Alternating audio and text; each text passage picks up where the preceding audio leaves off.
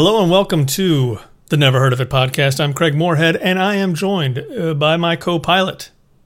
Your top guns, Craig. Sean Harwell, that's me. And uh, thank you, everybody, for listening once again to the podcast where we talk about movies that have fallen through our cracks, at least, and some of yours. Uh, man, we're excited today because we do things a little bit differently, but nonetheless, um, please go visit neverheardpodcast.com and you can find all our back episodes and go through, oh man, 50 whole episodes about Mm-hmm. nothing but movies that uh, maybe you didn't see. Maybe there's some you shouldn't see, Right. but they're still fun to hear about. And uh, definitely a lot you should because we've talked about some good crap. Some good Sean, crap. how much will it cost the good people out there to, to listen to this? I can't even believe I'm about to say it. It's free. It's totally free. That's a deal. You don't even have to pay for headphones or an iPod. You just go steal that, and and then it's even more free. Totally. They're everywhere. Mm-hmm. Home really invasion. easy. That's what I'm talking about. I guess, yeah. Uh, where else can they find us online, Craig? Uh, they, they can find us. Uh, I mean, you can find us on uh, Instagrams, which I guess is really just on your phone. Instagrams, uh, tweeters. Uh, we're at Never Podcast, uh, Never Heard Podcast, of course. Uh, you already said that. Um, and and, uh, and of course we're on the on Facebook, and you can find us there. You can recommend stuff. Uh, just just type in "Never Heard of It" podcast, and then then sort through the list of other things that are called Never Heard of It podcast, and somewhere at the bottom should be us, and then you're there. Then join up and uh, Life changing. I think is the word you're looking life for. Life changing. Yeah. That is the word I'm looking for, and uh, that's the noise I make when I'm looking for a word. It happens a lot. Yeah. Yes. It's, So- it's like an audible dictionary. Mm-hmm. Mm-hmm. Well, Craig, Super I have to um, I have to tip my hat in your direction because I think what we're going to do today was um, uh, initially your your brainchild, and, and I'm super excited about it. We had talked a little bit uh, prior to settling on this about doing something that was a bit more of a project, or at least something that we could sink a couple episodes into, at least, and have a thematic connection for the listeners. Take you on a little bit of a journey and uh, let's let's talk about what we decided to do because I, I think it's a great idea, and I don't even really quite remember how we settled upon it, but I, I feel confident it was your idea. Well, we were both drinking heavily, Mm-hmm. first of all, and I think. Uh, well, actually, you know what? I, I, I think of it oddly enough more as your brainchild, Well, thanks. but um, maybe it's both of our. it's an adopted childs. brainchild. Yeah. Uh, no, but you had mentioned earlier about you know doing sort of a deeper dive into one movie, uh, maybe a sort of a longer format. Uh, get into things a little more deeply. I think you'd been listening to Hardcore History, Mm-hmm. and uh, after you mentioned that, I started listening to it too. And I just thought, yeah, that would be an amazing podcast to listen to um, and to do. So, uh, so we, we, we had been kind of chewing on that for a little while. And then I watched Goonies with my kids. And I thought I could talk about the stuff that's happening in this movie for a good five hours straight. I feel like like there is there's so much going on in the movie and behind the scenes, and has gone on since then. It just felt like man, we we could we could blow this wide open. And I mentioned that to you, and then from there it kind of snowballed into this thing where we felt like let's look at all of the movies of 1985 Yeah. and and let's really kind of do a deep dive into those and and see what what are the ones that aren't talked about anymore and versus the ones that are and and all that kind of stuff. So that's what we're going to do. We're going to kind of uh, this is going to kind of be our um our foundational episode. We're going to kind of get into uh, the history of the world, uh, kind of say, you know, set the scene a little bit of Yeah. where these movies dropped. We're going to talk a little bit about our, uh, you know, our own uh, youngnesses. Uh, what? Talk about our own childhoods around that time. I always call that my youngnesses. yeah. My youngness and yours. Yeah. But, uh, and, uh, and kind of put some of these movies in perspective and then, uh, and really talk about them. So, so one thing I'd like to say for anyone listening right now, if we've ever needed your feedback, I feel like it's now because we're going to get into this now. But I mean, whatever thoughts you have, whatever bits of trivia you know, whatever uh, movies you feel like are underappreciated, maybe from the year 1985, things like that, man, please let us know because uh, we'd both like to make this as comprehensive as possible as we kind of look at the year 1985 in movies.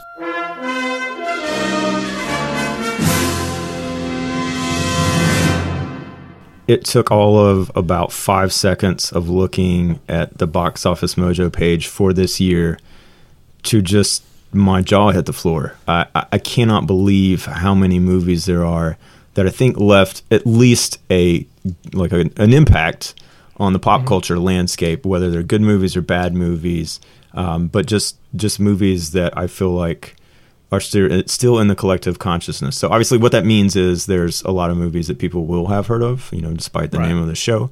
But what we we're going to try to do is at least, you know, when we get into the next episode and beyond, um, probably take a movie that is really really well known like Goonies and then pair it with something that was at least less successful, um, like Explorers, which I was surprised to find out. And we'll get to this in a little bit didn't do quite as well as, as it did yeah, in my head. I was so surprised. Yeah, yeah. and uh, there's another movie like Daryl that might fit thematically. So there, there's a bunch of these. You know, when you look at it as a whole, it's easy to see where the studios were trying to hit similar uh, goalposts with a lot of these mm-hmm. movies.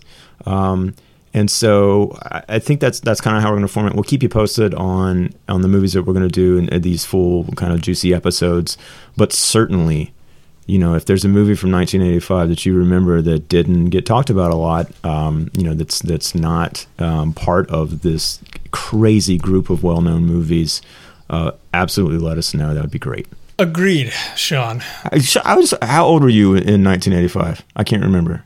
I was 10 and 11. So in June 11. I turned 11. So yeah, I mean, almost the best age for movies ever. Yeah, I was especially in the 80s. I was eight. I was a ripe eight. So um, oh yeah, yeah I'm, a, I'm, a little bit more of a youngness, but nonetheless, your, your um, youngness was greater than mine. Yeah, and I think obviously we'll we'll talk more, but you know the prevalence of VHS in those stores in our lives.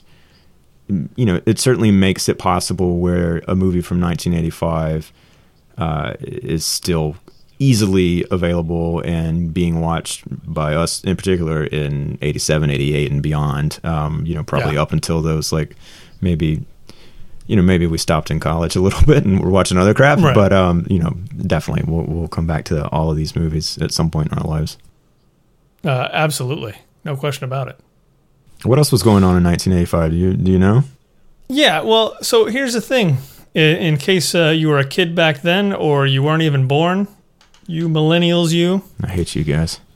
Uh, I don't hate you guys. That's awesome that you're young. um, Ronald Reagan was our president. The actor? Uh, you may know this already. The actor. He was originally an actor who became president. Crazy. And uh, in 1985, so he had just been re- reelected the year before running against Walter Mondale, if you remember that guy. Mm-hmm. Which weirdly enough, I do. Yeah, I do too. As a kid, I like I remember the guy. Uh, I grew up in a Republican household, so I knew that Reagan was a hero, and that's mm-hmm. about all I knew. Um, I actually knew parents of friends of mine who, I mean, they would talk about him like, well, I mean, like he was a movie star. Like, I mean, they would like they were his biggest fan, and they yeah. were just, oh, I just, just out of nowhere. Just, oh, I just love Ronald Reagan. And so now to look back and kind of see some of the stuff that was going on with him and think like, really? You love that guy? like, yeah, no, I was in that uh, bubble too. As far as I know, he was like America. You know, it was him and, yeah. and Bruce Springsteen, and that was they were like all together, and yeah. uh, it was all a good time politically. Yeah, yeah, I, just no clue about yeah anything. Yeah, no really wrong on that spectrum. Um, Which is why I feel bad for kids today because I feel like they know way too much, you know, but without understanding it. Anyway, I feel like there's yeah, there's no way around it. I think that's important to know. Sure. So President Reagan, he's starting his second term. Uh, there's already, you know, a number of problems. The economy's not doing so great, although his approval ratings are about as high as they get around this time. So he's already gone through a terrible time. Yeah. Right after he was assassinated, his like approval approval ratings dropped. Anyway, it doesn't matter. It was assassination attempt. If it wasn't, then he would have been dead. Which we should point out, and that attempt has a movie connection to the film Taxi Driver. Yes, it does. Google it, kids. Yeah. So this is also the year Rock Hudson dies of AIDS. Yeah. Which, again, as a kid, I definitely knew about that. Mm-hmm. And I didn't really know who Rock Hudson was. Nope. But that's when I was like, AIDS, like that sounds really scary. Yeah. Uh, my grandmother died of cancer. AIDS seemed like cancer to me. I was like, well, that sounds horrible. Uh, let's see. We Are the World was recorded in January, Sure was. uh, released later the year. Mm-hmm. what a monster that um, was. I know, right? I mean, that's another one you, you, you, you can't get rid of. New Coke was introduced, And uh, didn't last too long. lasted three months. And, uh, and I remember trying New Coke, and it was terrible. I remember New Coke as well. I've been told that at the one of the uh, offices, corporate offices in Atlanta for Coke, there's a running clock on the wall that counts down how, how long it's been since the release of New Coke, just as a reminder um, never to go back to the. well, I hope that's true. I don't know. Yeah. Somebody uh, who's been recently, let me know. But yeah. Well, it, it is interesting, and I'd like to look that up. I, I have no idea what was going on. Were they losing the cola wars or whatever I was going on? and they were you- like, I don't. that there is a screenplay in development uh, about this entirely. I think it was on the Oh, blacklist. God. yeah, a couple years. I don't know what the if it has any traction at the moment, but yeah, I feel like it's one I would I would watch with interest. If it's Well, if next it- time you're in LA, could you get that greenlit? Yeah, I'll make sure it happens. Because I need to check that out. okay, cool. Uh, let's see. The FBI brings charges against the heads of five mafia families in NYC. I think Gotti is one of them. Like that's around this time. So it's like, oh man, what what a what a I shouldn't say great time, but but like, I mean the mob in NYC was like Yeah. crazy. Uh, Unabomber starts bombing. Mm-hmm. Discovery Channel was launched. Oh, and this is one of my favorites. This is one of my favorite things. And I didn't know about this when I was a kid, but if I did, I would have been obsessed with this. Richard Ramirez, the Night Stalker, right, had been terrorizing. Uh, where was he? Well, I guess he was in Los Angeles. Had been like terrorizing Los Angeles, right? He's a serial killer, Yep. sneaking into people's houses, doing awful things, and no one could catch him. It's this year he is chased and captured by citizens in Los Angeles. If you don't know this story and how it goes down, you got to read up on it. Oh, uh, also, uh, a friend of mine, uh, Megan Griffiths, directed a movie called The Night Stalker for Lifetime a few years ago. Kind of covers this kind of stuff. Check it out. Uh, it's one of the best endings to any terrifying serial killer story, true life Wow. story. It's awesome. And coming from you, that holds a lot of weight because that's your Oh, your forte there. oh, it's it's my forte. Um, Nintendo Entertainment System was released in U.S. yes, stores. Yes, it was. Calvin and Hobbes debuted. Mm-hmm. Windows 1.0 is released, Yay. and uh, Amadeus wins Best Picture in March. Is that correct? Uh, I think that I is guess so. correct. Yes, Yeah, because that then- was uh, yep. that was an '84 film. Yeah. That was an 84 film. Yeah, so that's kind of where we were as a country in, in the midst of the Cold War to an extent. I remember as a kid worrying about nuclear bombs mm-hmm. um, even more than I'm worried right now. Which is Um, saying something. It is. I remember my mom had to have a talk with me where she was just like, Are you like worried that's going to happen? Yeah, mom. And I was like, Hell yeah, I am. I am.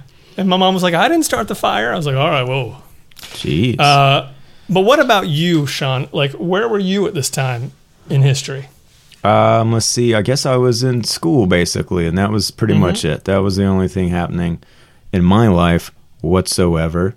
Uh, I was probably rocking my Michael Jackson Thriller shirt, even though we've talked about how scared I was of the music video.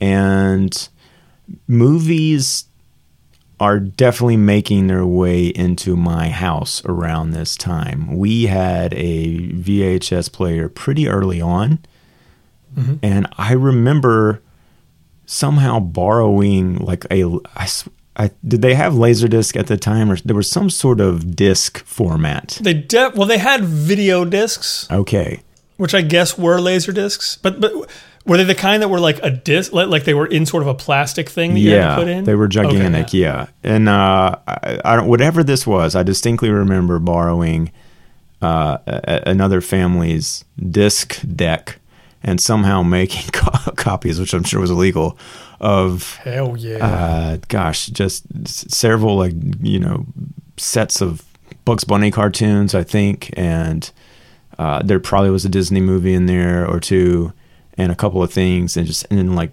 being amazed by having these things on tape that we could watch at any point. yeah. Uh, now, this was also interesting to me because I, I saw that 85 is, is the year that the first Blockbuster video store opened in Dallas, Texas. I have it on pretty good authority. I don't remember where I read this or if he told me this verbatim himself, but David Gordon Green, the director, was w- apparently one of the very first customers at that Blockbuster video store, which makes total sense. Yeah. you know, I can just imagine him walking up there as a kid and waiting for this damn thing to open, and I love that.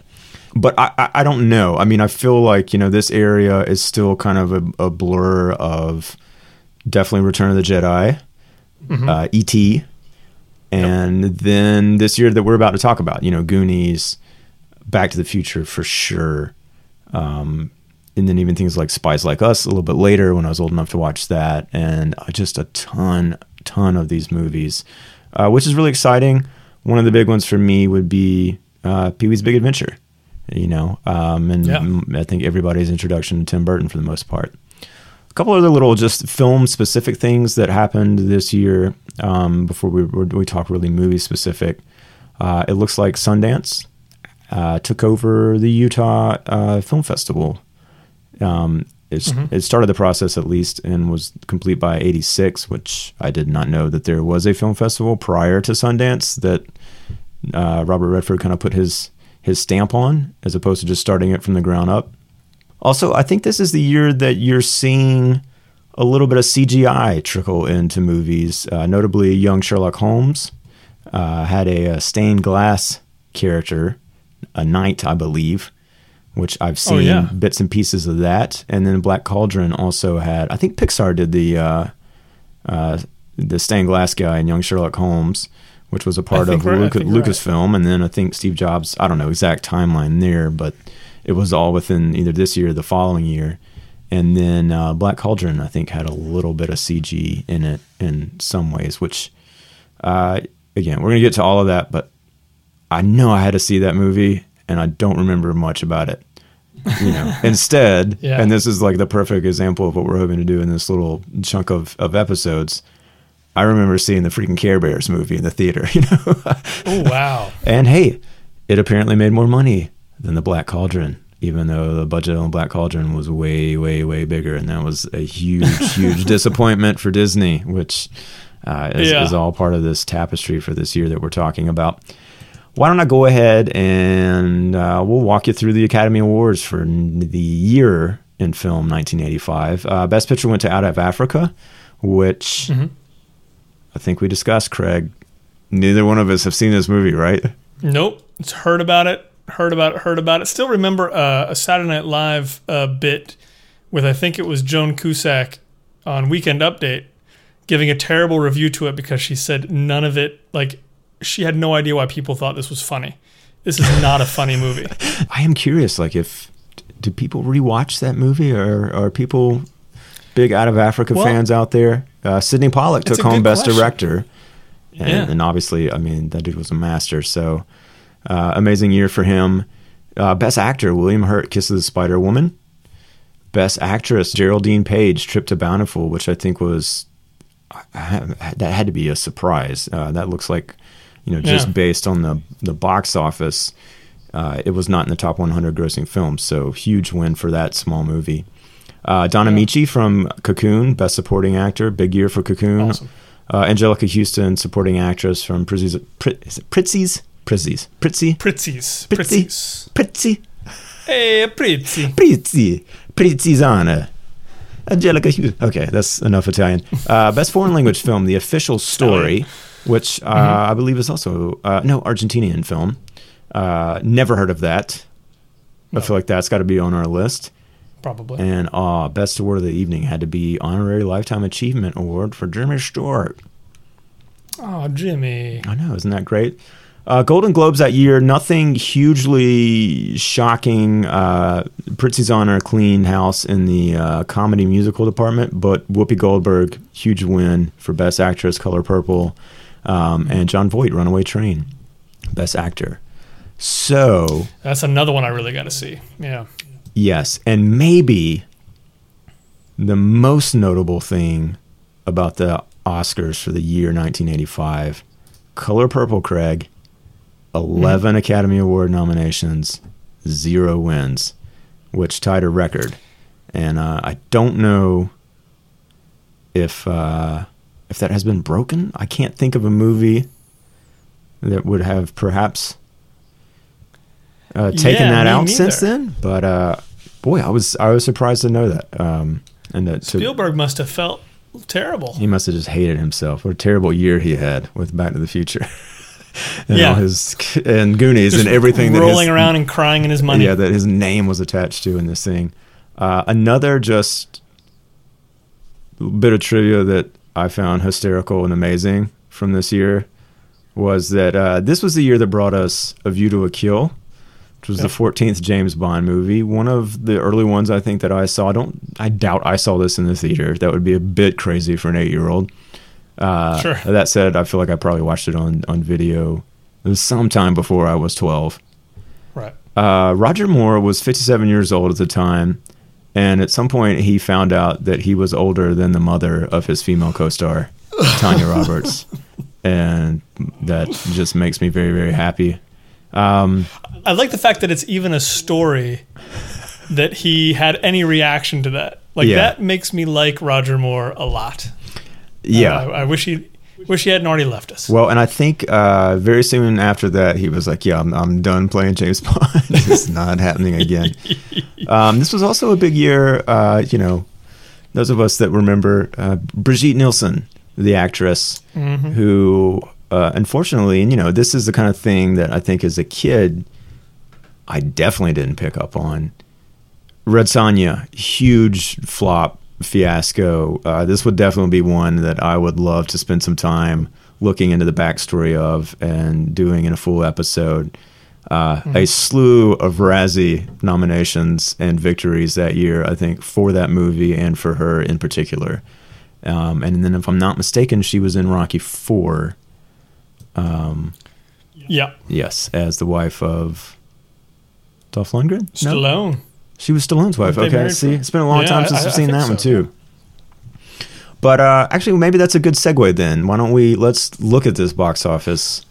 For, Well, one thing I want to bring up too okay, that, that's just good in a general history sense that was a huge change in movies in general and, and led to the downfall of some of these movies that, that we love so much or this kind of this kind of movie that kids could go see was this is the first year of the PG-13 rating Mm-hmm. brought on by Gremlins I think and, and Indiana Jones and the Temple of Doom from the year before which everybody thought that that's like that stuff's way too intense and Yeah. shouldn't be younger kids shouldn't go see it. But imagine a time when PG. I mean, if something was PG, my parents would be like, "You can go see that." They took me to see Poltergeist, right? They took God me to see see 'em. anything that was PG. Yeah, and I mean, I saw stuff I was not ready for, and uh, part of me misses that, uh, and I kind of wish that wasn't true now. But uh, so that's the other thing. Like this is the year where you're starting to see PG thirteen movies. Uh, but yeah, let's let's go more into the box. Well, and I say, and it was successful. Um, there's a great article which we'll Yeah. share from the Atlantic uh, about how this really was sort of the headline here is the last great year in film for kids and young adults.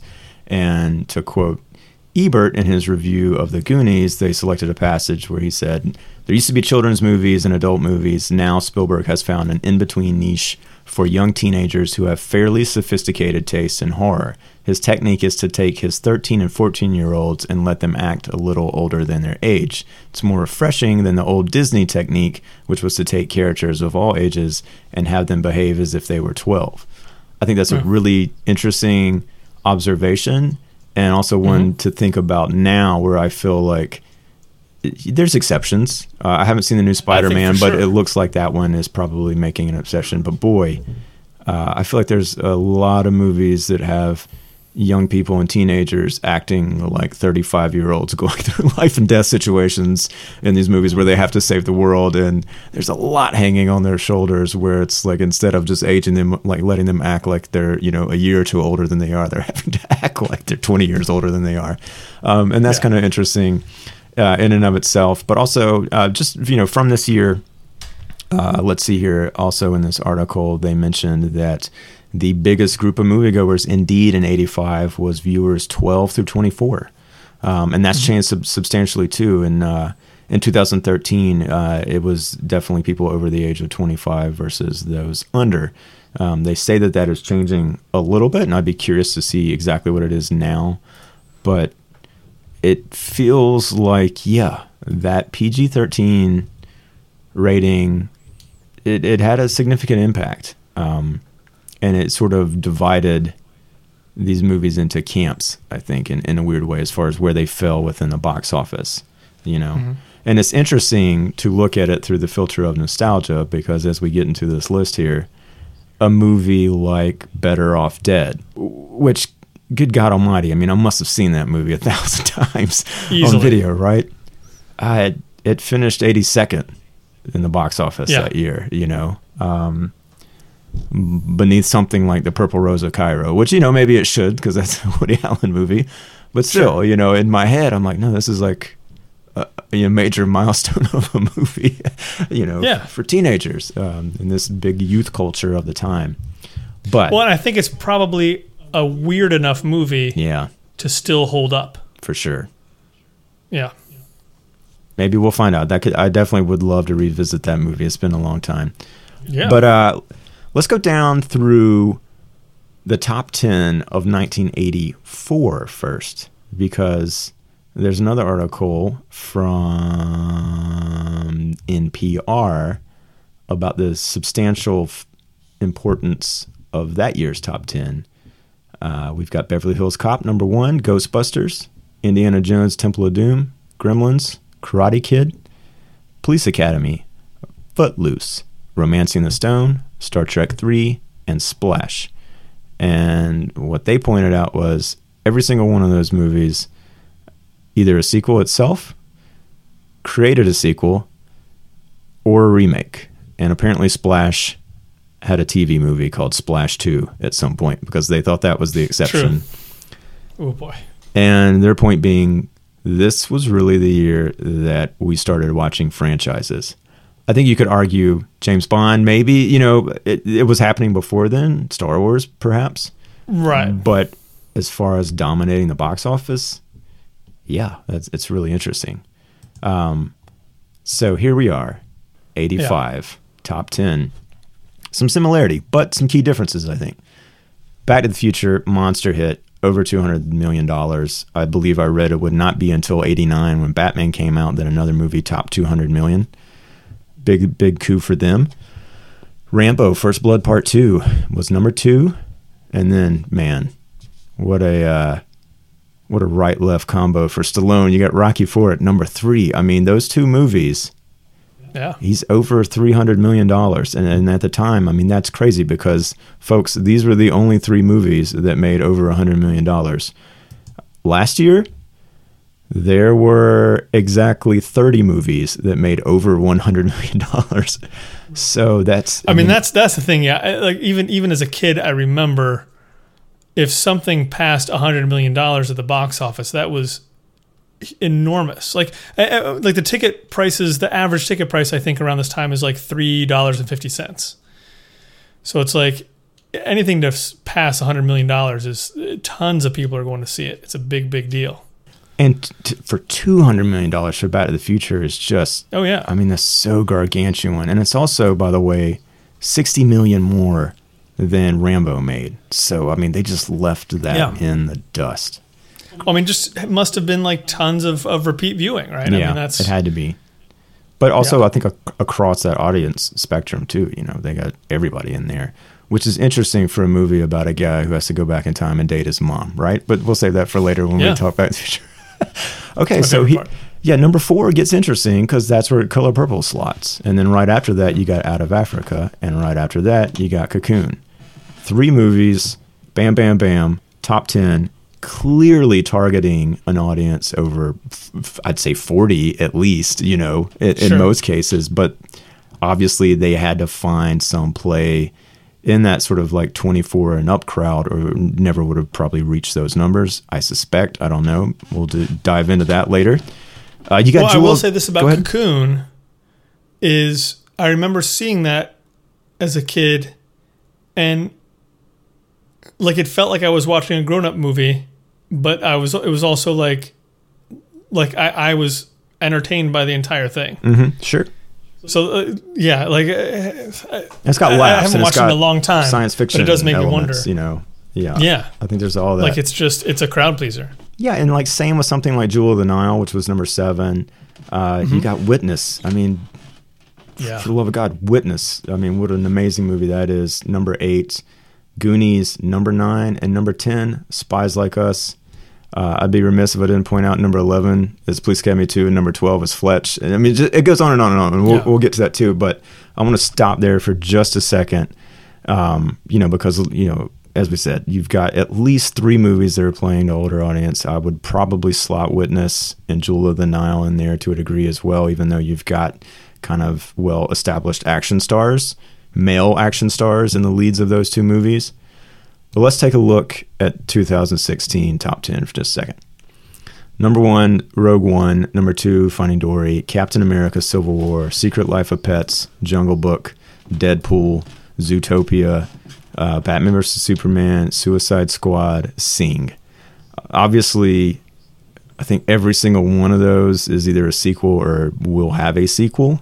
Uh, I suspect. Even seeing in Suicide Squad, and it's funny to think about, you know, Suicide Squad being this big flop, or Batman versus Superman, and there they are, both of them made over Yeah. three hundred million dollars. Sure. Which you know, I mean, it, it- Well, it's, and and it's crazy. Well, the other thing too is is if you look at look at the number ones of, of 2016 and 1985. So Rogue One Mm-hmm. opened in 4,000 theaters, whereas Back to the Future was never played in more than f- like 1,500, 1,600 Yeah, theaters.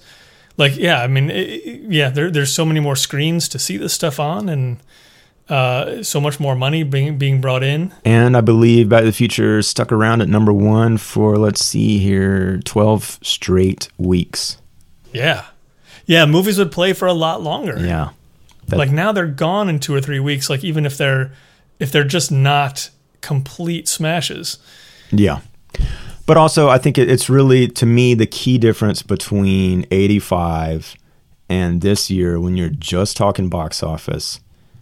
I don't see a single movie in the 2010, I mean, I'm sorry, the top 10 from 2016 that is squarely aimed at the adult drama crowd versus arguably four or five that would at least overlap with that audience in 85 right. And it just. like you have to get down to like number 14 like yeah. Hidden figures is probably like the first one that's i think so you know you could argue jason bourne is but even you know even that you know is still like such an action movie. You know maybe la la land at 19 is the big sort of surprise that's playing to that art house adult audience but clearly that had crossover with with younger crowds. So it's just you know it's a different different time different animal but uh I'm just gonna just randomly go through this list because there's so many to point out. I mean, yeah, European Vacation, Mask, the movie Mask, Cher, number 15. I mean, that's a big 48 million dollar success movie, which I had no idea was that huge. You got Breakfast Club, Pale Rider, Pee Wee's Big Adventure, Brewster's Million, E.T. E.T. was reissued and still made 40 million dollars. It's insane. Uh, St. Elmo's Fire, Beyond Thunderdome, Mad Max, Commando, Teen Wolf, uh, Nightmare on Elm Street 2, which is one I, th- I think we both really want to look at. You know, some of these like horror films that year and also just sequels in general. Um, you got Desperately Seeking Susan, Madonna's on the scene there. Fright Night, uh, you know, classic. Summer Rental, in my head, that's a classic. I don't know if it still is or not. Maybe I'm crazy. Um, but boom, Summer Rental, Emerald Forest, and Weird Science right there, all three in a row. And if you had told me that Emerald Forest made more money than Weird Science, I'd slap you in the face, Craig. yeah well yeah but you're a violent person I know. but I, I, mean, understand where you're coming from Yeah, we, I'd never even heard of this movie until it was suggested to us by Heath, and there it is. I don't even remember looking it up when we watched it, even thinking it was possible that that was a, like a top 40 movie of that year. But it was. It, it was ahead of Weird Science even. Uh, you got Care But I mean, Bears. yeah, and- they, were making the movies for late night basic cable. Yeah. Before they even knew they were doing it. exactly, which is a fantastic thing. Um, and so yeah, you got some some big properties here. You got Care Bears. You got Friday the Thirteenth Part Five, which is crazy to me that they were that far along. I don't know that timeline too well. Uh, Black Cauldron we mentioned was a, a flop, twenty one million. Uh, Porky's Revenge, the third one of Porky's. Uh, Volunteers, which I think is a Tom Hanks movie I'd never heard of. Young Sherlock Holmes, um, Invasion USA is this big, you know, Chuck Norris land again here. We're talking uh, Kiss of the Spider Woman, Death Wish 3, King Solomon's L- Mines, Clue. I thought Yeah. Clue was a much more successful movie. 57 Yeah. overall. Baby, Secret of the Lost Legend, the dinosaur thing that I know I saw in the theater, did better than Clue. Um, Return of the Living Dead. You've got Vision Quest, Real Genius, Silver Bullet, Enemy Mine. Uh, Return of the Jedi it was reissued. Uh, just one of the guys. Return to Oz, which my daughter just watched a little of the other day and seemed really Terrifying. intrigued by. But uh, I, yeah, I, I didn't know. I mean, that was another like substantial disaster movie, which we'll probably need to look at. Uh, some interesting ones that I think will be of note for just straight up film fans, cinephiles here, and at least on the director front, kind of happening in the last third of the top 100. Uh, Purple Rose of Cairo, which I mentioned, Woody Allen, After Hours. I mean, love that Scorsese movie. And I think that was like a big moment for him to kind of get back into the swing of things. Like, if I remember correctly, uh, I don't, what was the movie he made before that? Was that, it wasn't Age of Innocence, was it? No. No. No, that was well Uh. after. I, I anyway, it if I remember my history correctly, he needed to kind of re-center himself and just make a movie that he could enjoy making, and I think it was After Right. Hours. Oh, he, he made King of Comedy before that. yeah, okay. Yeah. And so, you know, obviously that movie has its fans now and like this cult status, but I think at the time it was it was not that. Um, Better Off Dead that we talked about. Uh, Lost in America, Albert Brooks. You know, that's love that movie. You got Brazil in here, the Terry Gilliam thing, um, eighty five. Uh, what was the other one? Well, the big one for me is actually not even in the top 100, and this makes sense to me. But it's the debut of the Coen brothers. Um, Blood Simple. Where are you? Sorry, I lost it. I think it's on the next page. Right? It is, but it's so far down here. Okay, it's one- uh, 138th out of uh, Yeah, the top out of 100. 180. Yeah. Um, even on this back half, you know, um, Transylvania 6 5000, which I loved that freaking movie. Yeah. Um, had Kramer from Seinfeld was in there. Red Sonja, a big flop that we mentioned. Heaven Help Us, which we did an episode on. I uh, really enjoyed that movie. Gymkata, I definitely remember that. Rainbow Brite's flopping around in here, doing her Rainbow Brite thing. Uh, you've got Ran, the Kurosawa movie. And so, you know, when you get back down in the bottom here, it's like, okay, there's some foreign films and there's some other stuff in here. Obviously, there's probably some terrible things. Uh, Mishima, which I think is a Paul Schrader film, that's back there. Oh, wow. So you know, it, it, it is kind of interesting to look beyond this, but it just felt like this is an incredibly deep year. Teen Wolf was number twenty six. Yeah. I mean, how do you have a year like that as an actor in Michael J. Fox's sort of like youth?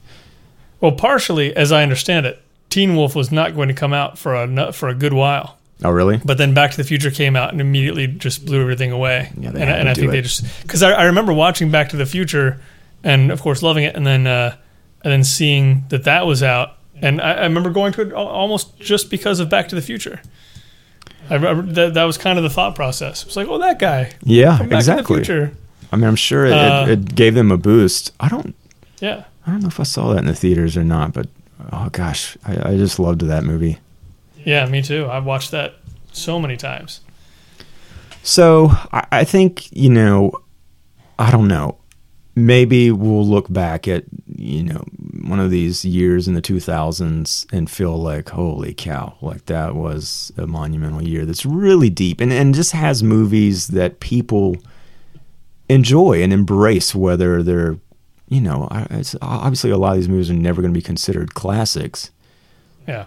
but they meant something to people and i think they're still in the conversation a little bit For sure. and I think that's that's fascinating. Um, there's some great stuff on the web. We're going to share as much as as we can keep up with. You got to see the promo from Paramount that I think they sent to exhibitors for that year, where I think we referenced this up front, but uh, I guess Top Gun was originally called Top Guns, uh, which is it just was sounds so stupid to say, doesn't it?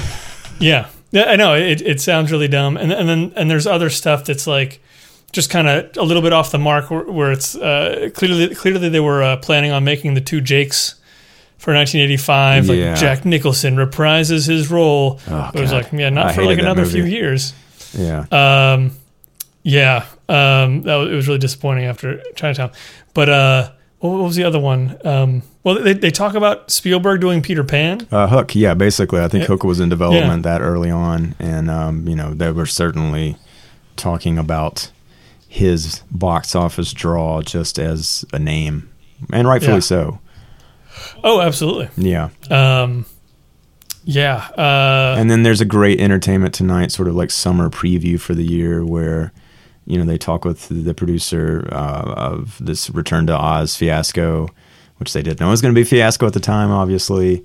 right. Uh, they talk about Explorers looking like one of the films to beat of the summer, and uh, you know it's just it's just fun to kind of look at all this stuff with the presence of hindsight. And I don't know, it, the biggest thing for me is wondering, like you say, uh, will these movies of today have this kind of like staying power? Because they do seem to come, grab their money, and are out of the conversation in a couple weeks, yeah. and are Yeah. and are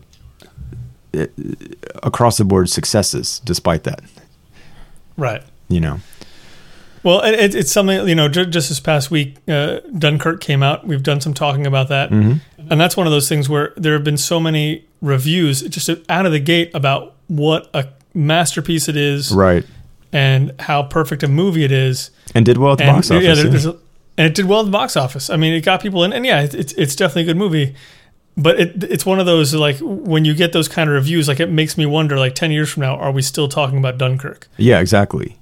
Even in the same way that like we may end up talking about something like Fletch, you know, or, or think about Pee Wee's Big Adventure. Yeah, like I mean that you know, it's a What were great those movie. moments that you will never forget Yeah, from Dunkirk? That you're just like when other movies do something like it, you'll be like, oh, but in Dunkirk, yeah, like that kind of stuff.